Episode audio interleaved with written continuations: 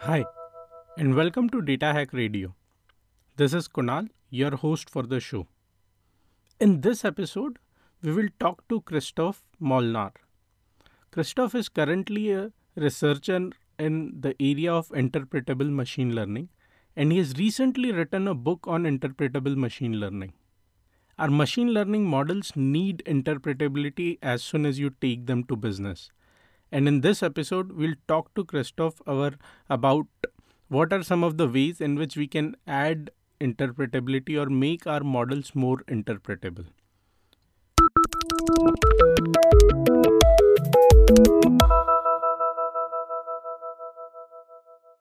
So thanks, uh, Christoph, for uh, taking time out for this uh, podcast, and I'm really excited to have you on the show. Uh, before we uh, thanks for having me. Yeah, thank you. So before we get into uh, you know your book and some of the questions I have, just wanted to understand your background, how you started into analytics and data science, and, and how did your journey start? Yes. Um, first of all, thanks for having me. Um, so my background is in statistics. I started, mm-hmm. um, so I studied statistics like a bachelor and a master's degree, which I did mm-hmm. uh, both in Germany in Munich. Mm-hmm. And but I was always quite interested in, in, machine learning and started out like also with doing competitions online and uh, found out that mm-hmm. like the like the standard approaches like the linear regression model didn't work as well mm-hmm. as I hoped. So I started learning much much more about machine learning, for example, random forest mm-hmm. and so on. And so I kind of like build up my knowledge in, in machine learning. Mm-hmm. And after I finished uh, studying, um, after I finished my master degree, I started working first uh, a year in a fintech startup, mm-hmm. doing some machine learning. Then two years more like a traditional statistician job, mm-hmm. where I also did some modeling, but more on like answering questions, um, if like it, some treatments work or, or don't work. Mm-hmm. And yeah, then so I was kind of always in the middle between machine learning and statistics. Mm-hmm. And yeah, then I kind of went into this like interpretable machine learning and started doing some research there and finally started uh, my PhD also on the topic of interpretable machine learning. Yeah, that's what I'm doing right now. Sure, sure. So, uh, in the statistician role which you were doing, that was also in uh, fintech domain, or that was uh, uh some other domain? That was in a medical do- domain. Medical statistician. Interesting. So, job, yeah. so, your experience has been in the fintech side, then medical domain. Uh, in in both the inter- industries, have a clear requirement of interpretable machine learning. So, so I can see some. Yeah uh, some sort of threat. Uh, so, uh, so it's actually very interesting. So, you know, your journey started from competitions where a lot of times, uh, you know, people's focus kind of uh, ends up being on building models which give uh, results or you know improve mm-hmm. position on leaderboard to a place where you're now you know researching on interpretable machine learning so so tell us a bit more about you know how that happened so so uh, you know wh- what kind of motivated you to get into interpretable machine learning so so were there some incidences which happened or were were there some you know something which happened which triggered this mm-hmm. so when when i kind of look back at my time at university mm-hmm. because i studied statistics i kind of started with interpretability because we learned about like for example linear regression model logistic mm-hmm. regression model but also every time like how we train them and so on but also like how do we interpret the parameters so mm-hmm. this was always like kind of like what i learned yeah and then i got quite excited about machine learning because it just works so much better when you do uh, just want to have a good prediction yeah. not always but um, many times uh, very mm-hmm. often um, but i also saw like a lot of people like who started working and then I wanted to say, hey, why, why don't you use machine learning for like problem the problem you're working on? Mm-hmm. And the answer was always, yeah, we can't explain how it works. Uh, management uh, will not accept like a black box model. So mm-hmm. this is one of the reasons, kind of. Um, I, I, think interpretability is so important, or what also got me interested. Mm-hmm. Then it really started for me when I was doing my second job. So because mm-hmm. I only worked uh, eighty percent, it means I had one day off per mm-hmm. week. Mm-hmm. And yeah, first, like I, I, always was looking for projects I could work on. One was like a deep learning project. Once this was over, I started like reading papers. Mm-hmm. And um, there's one paper about like these local um, local models like LIME, mm-hmm. and this kind of got me started then to think more about like what can you actually do, like what techniques do you have for making machine learning models interpretable. Yeah. And then I started reading more papers, and I was really looking for like one good blog or a book about this topic. Mm-hmm. Uh, but I didn't f- find anything, so I kind of started for myself to mm-hmm. collect uh, different topics and started writing the book actually. Okay, and, yeah, that's how I kind of ended up uh, so, if I understand it correctly, it was not driven by a specific problem which you were solving, but uh, you know you were kind of doing this along with your job to see uh, what is the answer to the most common reason people give for not using machine learning. Is that is that? Yeah. Mm-hmm. It was not like one project in my job or so that triggered this. It was more like like over the years, like how often I spoke to people and they said I uh, can't use it because it's not interpretable. Also in my job, when we did like the analysis for uh, if the medication works or not, then of course we use models where we have in the end like some parameters, like mm-hmm. coefficients that we can interpret.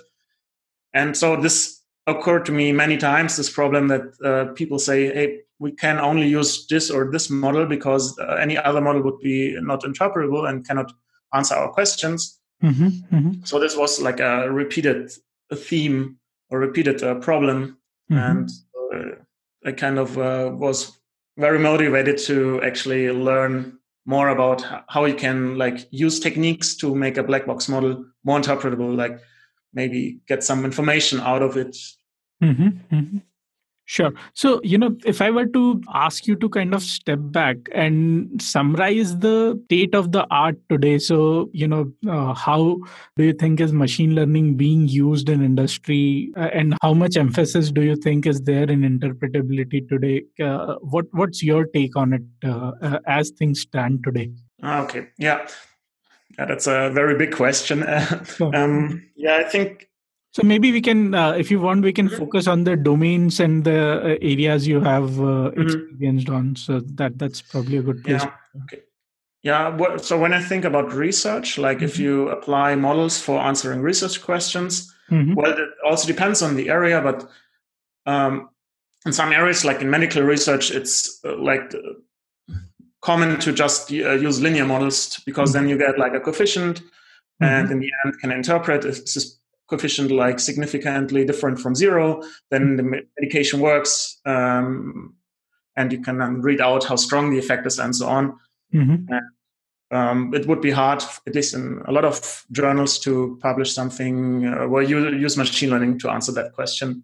Mm-hmm, mm-hmm. Then, in many other, like this is more anecdotal, so I didn't uh, collect data on this, but a lot of people, uh, like uh, uh, colleagues that uh, studied with me, they um, they say they cannot use machine learning because um, they have to do like it has to be understandable what they do because mm-hmm. I don't know management is maybe used for uh, to get uh, just uh, interpretable models, mm-hmm. and so this is I think really like a one like a barrier to using machine learning. Yeah, yeah. The, the lack of interpretability. Sure. So, uh, in your research, so uh, what is the focus of your research? Is it about making these models more interpretable? So, so tell us a bit more about your research and and how you're yeah. kind of trying to solve this problem. So, my research is more focused on what I call model agnostic methods. Mm-hmm. So, I, I distinguish between model agnostic and model specific methods. Yeah. Model agnostic methods don't look inside of the model really. Mm-hmm and model specific uh, methods really like depend on the type of model you use maybe a neural network or a decision tree mm-hmm. and uh, analyze like parts of this model um, for the model agnostic measures which is my, the focus of my research mm-hmm. they just work by uh, changing the, the features the inputs and mm-hmm. observing how the prediction changes of your model. One example would be like feature importance, partial dependence plot. Mm-hmm. And yeah, you have you need some kind of like clever way to to manipulate the inputs to, for example, observe uh, how much does the performance drop of my model, and mm-hmm. then you could use this as a measure of feature importance. Mm-hmm. Mm-hmm. So in the, the, first year of my PhD, I was basically like writing the, the book and also um, creating the an R package which mm-hmm. implements a lot of those model agnostic measures. Mm-hmm. Mm-hmm. And now I am writing uh, like uh, the first real paper, which is about measuring also in a model agnostic way how complex a machine learning model is. Mm-hmm, mm-hmm. Sure. And uh, within these uh, methods, so uh, are there, you know, further classes of uh, methods which you're uh, kind of uh, researching on, or so? So, what are some of these ways? Can you can you tell us a mm-hmm. bit more about that? So, one big distinct you can have two. There's two different methods. Like one are the the global methods, I would call mm-hmm. them, and the other the local methods. Mm-hmm. Global methods tell you for your whole model what were, for example, the most important inputs or how does one feature change a prediction and on average. Mm-hmm. But those statements are always uh, for the whole model. Mm-hmm. And on the other hand, the, the local methods, they explain individual predictions. Mm-hmm. Mm-hmm.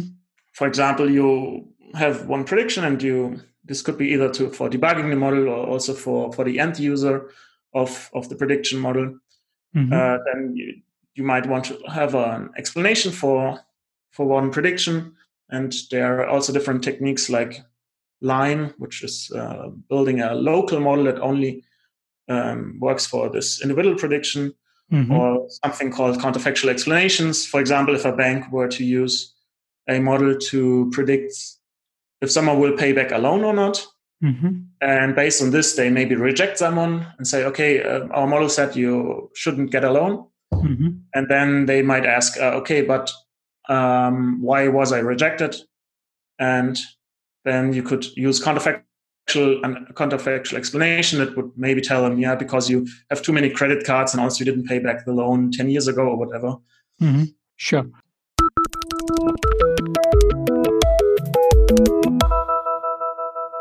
Hi there. I have some exciting news for all our community members. Later this month, we have three exciting hackathons coming up with several companies. So, check out those details on datahack.analyticsvidhya.com. These problems are not only from different domains, but they are some really exciting problems, including domains like telecom or using AI in healthcare. So make sure that you go to datahack.analyticsvidhya.com and check out these hackathons as they'll be starting this weekend. I'll see you there.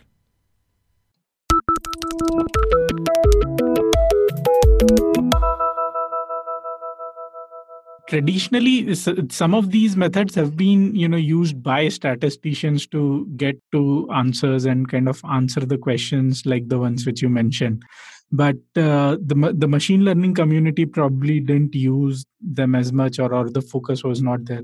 Uh, uh, what do you think were some of the challenges uh, why why you know machine learning community was probably not using or was not focusing on interpretability? Any any perspective which you can add to that? Mm-hmm. so some of the techniques are quite old, I would say, like the feature mm-hmm. importance, yeah. um, at least for random forest is around mm-hmm. since I think 2001. Yeah. And also partial dependence plot is not that old. Um, mm-hmm. But I think like uh, the interpretable machine learning as a field, like just that you can Google it and, and get like a, a good collection of resources, mm-hmm. that's quite new. So yeah, it was also qu- quite difficult to to get like a good overview over what you can do. So mm-hmm. this is one of the issues. Mm-hmm. And also, I think like I mean, machine learning is around for a while, but still, it takes time f- for machine learning to arrive in in different companies, and then well, they start using it, and then they realize, oh, okay, we might need some explanation for uh, predictions, or we have to explain our model to like just in general how it works to our management. Then mm-hmm. like need arises a little bit later, maybe. Mm-hmm. So I think that's this is why it takes a while. Or also when you do a competition, for example, then you only focus on the performance, and uh, so that's that there you don't see an immediate need for the interpretability, maybe. Mm-hmm. Interesting and uh, and in terms of the active research which is happening in uh, in the domain so you know i know for example lime came out uh, mm-hmm. probably 3 4 years back. So so what are some of the projects or you know work which is happening in in this domain? And how do you see next 2 to 3 years shaping up uh, in this part of machine learning? Mm-hmm. so yeah lime was a quite a quite famous paper i would say. Mm-hmm uh, you see like now popping up a lot of um, adaptations of this, or also uh, a lot of people testing it out and, and showing some like dr- maybe drawbacks or ways to improve those methods. Mm-hmm. Um, yeah, there's like a lot going on at the moment in terms of research for interpretability. And I think a big thing, well, because it's quite hard to evaluate how good do those methods work, because if you, for example, propose a new machine learning model, mm-hmm. you can say okay, it beats uh, bench these three benchmarks and it's uh, better than the other model. Mm-hmm. But if you propose a, a, method for interpretation, you can mm-hmm. say, okay, my method is better than the other method. I, maybe you can, but uh, not like perfectly, maybe just in one dimension or so. Mm-hmm so this is quite difficult. So one of the biggest issues uh, for the whole field is that there's not like a single, or like there's not one definition yeah.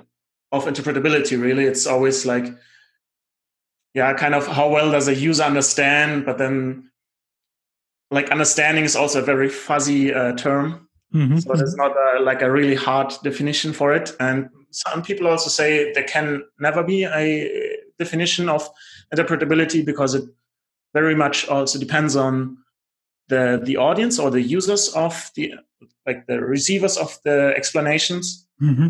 So, for example, some in some domain people might understand linear models. Mm-hmm. In another domain, they the people would prefer to see a decision tree, mm-hmm. and another audience might need a very different type of explanation for how a model works. Mm-hmm. So um, this is so much dependent on the background that, that you can't have a single definition of interpretability. Sure. So, uh, you know, let's assume a, hypothetical scenario that, uh, you know, one of the person who is, let's say, building a machine learning model and has got some results, but, uh, you know, the business kind of asks for more interpretable results. So, uh, so, uh, you know, what would be your advice to someone who is in that position that they they are able to kind of uh, use machine learning to get some results, but they're not able to kind of communicate it back or or they're not able to uh, interpret those results as the business might want so what are some of the you know things they can do to get to that place are there some frameworks which you can recommend which they can follow and and kind of uh, get to uh, a better place mm-hmm. so two things that you can always kind of do it. It also depends on the type of data. Let's mm-hmm. assume now it's um, so my research is more focused on this kind of tabular data. Yeah um, because the methods for text and image are quite different. So, but let's assume it's some, some kind of tabular data. Mm-hmm. Then one quite uh, quick thing to do would be to measure the feature importance mm-hmm. and feature effects. Yeah, feature importance tells you just ranks you the features and then you can show this to someone like okay this was the most important feature for making decisions these were less important and then this is kind of a sanity check also and kind of builds up trust and uh, at least shows a little like what the model does. Mm-hmm, mm-hmm. Then there's feature effects. Uh, mm-hmm. Uh, feature effect tells you how changing one of the features changes on average the prediction. And this you can also use to build up a trust. So because someone else just looks at maybe the performance metric and well, it might might look good on paper, but you don't trust it because you don't know like uh, what kind of relationship it learned the, the, mm-hmm. the prediction mm-hmm. model. Yeah. But if you show the feature effects, you can say, okay, uh, when I increase, I don't know, age or uh, uh some some feature, mm-hmm. the prediction changes in this and this way, mm-hmm. like, and show the curve. and this can also be used to so so that other people understand just like it's not a perfect um, perfect representation of what the model does but at least you see some tendency uh, of what the model does. Mm-hmm, mm-hmm. sure sure. During this research how did this idea that uh, you know uh, you should publish a book uh, came along? And then uh, when did you actually decide that you would uh, write a book along with your research? Yeah uh, actually the book came before my research which is oh, okay. a bit odd I, I, guess so this was um, as i told you before during the second job i mm-hmm. started um, doing some projects on the side and at some point i started um, digging into interpretable, interpretable machine learning. Mm-hmm.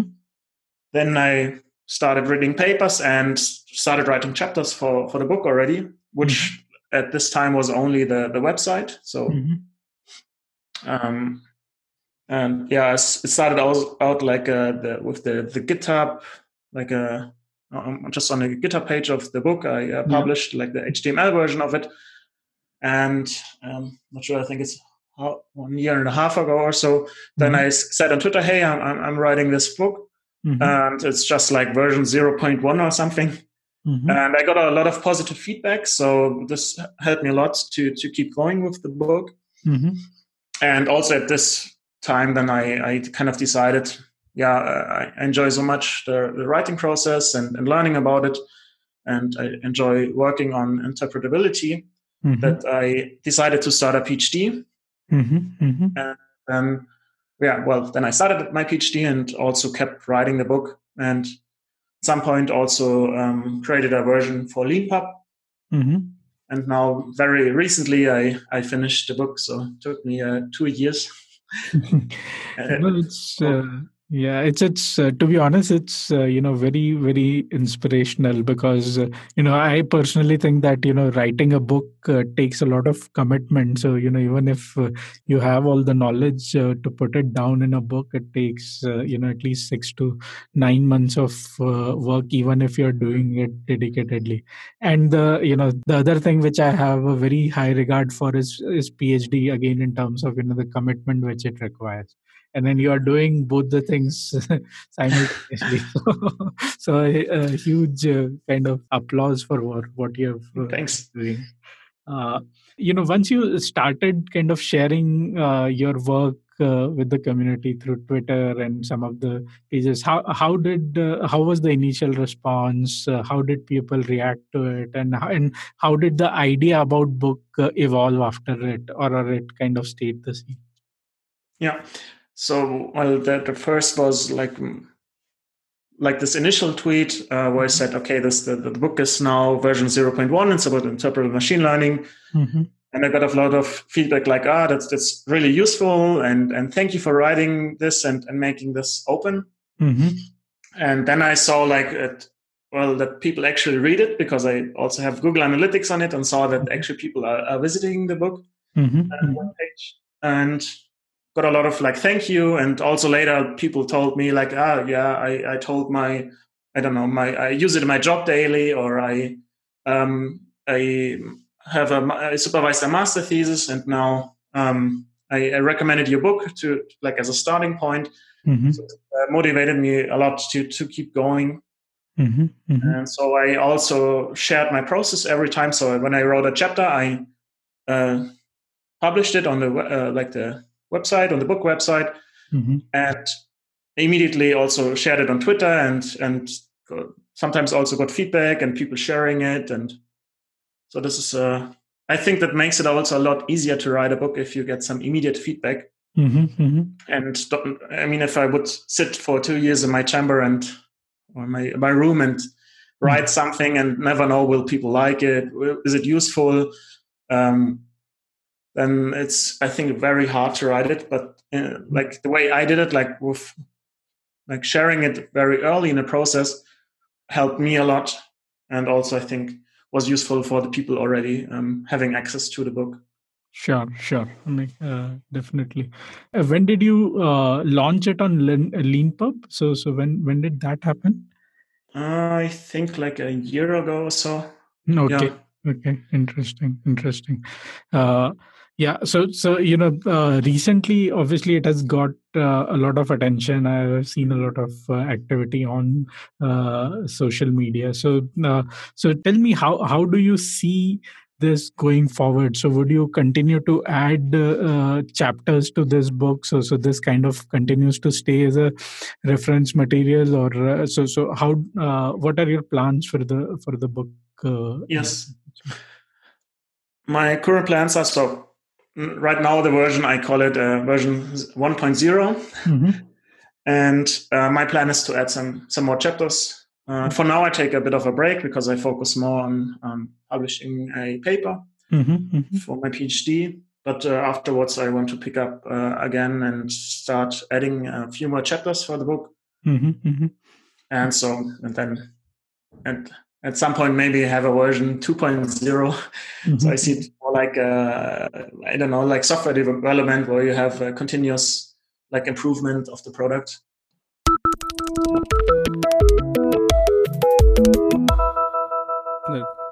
I have some exciting news on the courses front. We recently launched our ai and machine learning black belt program which includes a combination of 10 different programs starting from basics of machine learning and data science and going all the way up to and teaching you NLP and computer vision. If there is one program you need to be future ready in the field of AI and ML, it should be this program. Go and check out this program on courses.analyticsvidhya.com.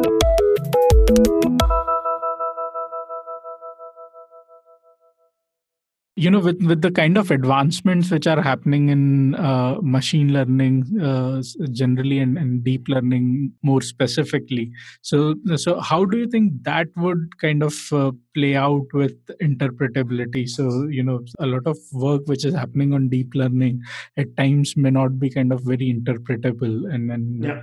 so so uh, how do you think that challenge would uh, pan out and then uh, you know what can be done to make those models more interpretable so, so your question is like how do i make uh, deep learning models especially like newer and new ones uh, interpretable yeah so so mm-hmm. the current ones and then you know how do you think the future would pan out or what are some of the things the uh, the community mm-hmm. do to kind of uh, make deep learning more interpretable in future yeah. So one thing, and that's also the reason I wrote mainly about model agnostic methods, is that you uh, can, when you have a when a model a method is model agnostic, then it means that even if it, the model uh, underneath changes, like it's a more complex architecture, or whatever, then you can still apply the same technique. So mm-hmm. that's uh, one one way to deal with this issue that you have ever evolving newer models Mm-hmm. And yeah, then there are also some techniques to for like specific techniques. So to to interpret uh, neural networks, for example, mm-hmm. um, for example, to look at um, like the activation for of single neurons, like what's what's the image that maximally like uh, gives it a maximum activation. Mm-hmm. So and also what what happens is that um, many so, suggest new architectures where with some interpretability um, constraints, kind of, for example, that uh, the influence of a feature can only be um, monotonous, so mm-hmm. only in one direction mm-hmm. and not up down. So I think we will see also a lot of those approaches where people try to build to build in interpretability into the model. Mm-hmm. mm-hmm. Sure. Sure. Or are there any, you know, community events or uh, maybe conferences, etc., which which focus on interpretability, which which you are aware of, which which people might uh, find useful if they are interested in this domain? Mm-hmm. So I haven't seen like a whole conference. I mean, there's the fairness, um, the, the, the fairness conference, like the FATML, um, but mostly I've seen like that some bigger conferences have now uh, workshops for interpretable machine learning. Mm-hmm, mm-hmm. Um, and what I've also seen that there's some some meetup groups now have um, meetups like just single events where the focus is interpretability, mm-hmm, mm-hmm. that's also uh, nice to see. Sure, sure, makes sense. Makes sense. Uh, that that uh, definitely helps. Uh, with your research, what are your plans? So when is this paper coming out, and then uh, you know how do you see your research uh, specifically uh, going forward? Mm-hmm. Yeah, that's a good question. so um, I try to s- submit my current paper, which is about like these interpretability measures or the model complexity measures. Mm-hmm. I try to submit it uh, in a month to mm-hmm. ECML, like the uh, European Conference yeah. on Machine Learning. Mm-hmm. Yeah, let's let's see um, if I can make the deadline, but it looks okay. yeah, and um, it's I kind of don't have like a I'm not sure what my uh, like the second project I will be working on will be. So mm-hmm. I'm still quite uh, open on, on this part. And sure, yeah, one thing I'm interested in is like interpretability and causality, mm-hmm. Because I think many issues that also arise with some of the interpretability methods, the interpretation methods, is that when features are correlated, then it's difficult to do interpretation mm-hmm. because you cannot say, okay, was it uh, this the first feature or the second that caused mm-hmm. um, um, like uh, the prediction to change? Because mm-hmm. you cannot change them individually. And I think one like solution could be to try to install more co- like causal relationship into the modeling. Mm-hmm. mm-hmm. But yeah, that's also quite new field, causality. Yeah. In, um, in machine learning, at least yeah. yeah. that is true that is true and also i mean uh, with with more uh, you know uh, interpretability there would be uh, especially uh, you know with a lot of models now being used as uh, black boxes there are issues around biases and mm-hmm. you know ethical challenges kind of surfacing so so that's that's pr- probably another area which is which will uh, increasingly become more important and then obviously interpretability plays a huge role in yeah. great great. Today if uh, if the you know listeners of the podcast want to kind of uh, uh, find the book so leanpub is the place where where we the audience can find the book right? Yes on leanpub you find the like the pdf and mm-hmm. ebook version. And uh, you can get it for free there or, or pay something. Let's like uh, pay what you want mm-hmm, mm-hmm. kind of uh, scheme. And then there's also the, the website, which is on, on my GitHub account. Um, but you will also find a link on Leanpub. I think if you Google interpret machine learning, it should should um, be on, on the first page. Sure. Um, great great uh, that that uh, definitely helps and uh, uh anything else which you would want to kind of mention to the uh, community about you know importance of interpretability and then uh, anything which uh, they can take away and apply to their kind of day-to-day roles yeah i think so currently like um, you see uh, i think it's quite becoming easier and easier to apply those methods so mm-hmm. um, and it doesn't cost you much to do it. So I think um, you just should look around uh, to like what software libraries are out there because there's they're also like getting better and better. So I saw mm-hmm. like a lot of um, packages in Python or in R that can do those things, and mm-hmm. um, so I think yeah, I should just like try a few of those methods out and and um, yeah, sure. because it's getting easier to apply them. Yeah, and it's always I think interesting to see what the model does. Mm-hmm. Um, so and then, what are your like favorite, uh, uh, you know, two three uh, libraries or packages which which kind of uh, aid this uh, as of now? Mm-hmm. So in R, there's well, uh, of course, I have to say it. There's my the package that I wrote. it's mm-hmm. called. I, IML, like for mm-hmm. top-level machine learning. Mm-hmm. there's another big package. It's called Dalex. Mm-hmm. Dalex, D A L E X. It mm-hmm. has a lot of similar methods, but also some some different and a bit different approaches. So it's also worth uh, checking out. Mm-hmm.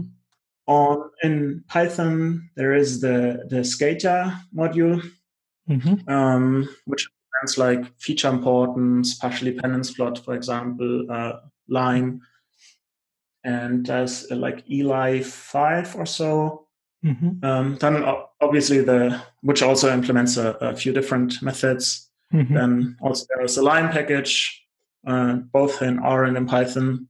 Mm-hmm. Yeah, so there's uh, the the ecosystem is growing a lot in in the recent years for for those um, methods, so that you can actually use them and not only like read the theory about them. Mm-hmm, mm-hmm. Sure, sure. No, that uh, that def- definitely helps, and uh, I'll I'll add the uh, link to your package and some of the packages which you mentioned uh, as part of the right. notes to the podcast. Uh, mm-hmm. Uh, thanks, thanks a lot, Christoph, for uh, taking time uh, out for the discussion, and uh, it was really great to hear your perspective on on the domain and and how the kind of book came around, and uh, you know the kind of response it has uh, created. Thanks a lot. It was a pleasure. Thanks, Kunal. Sure. Thank you. Thanks.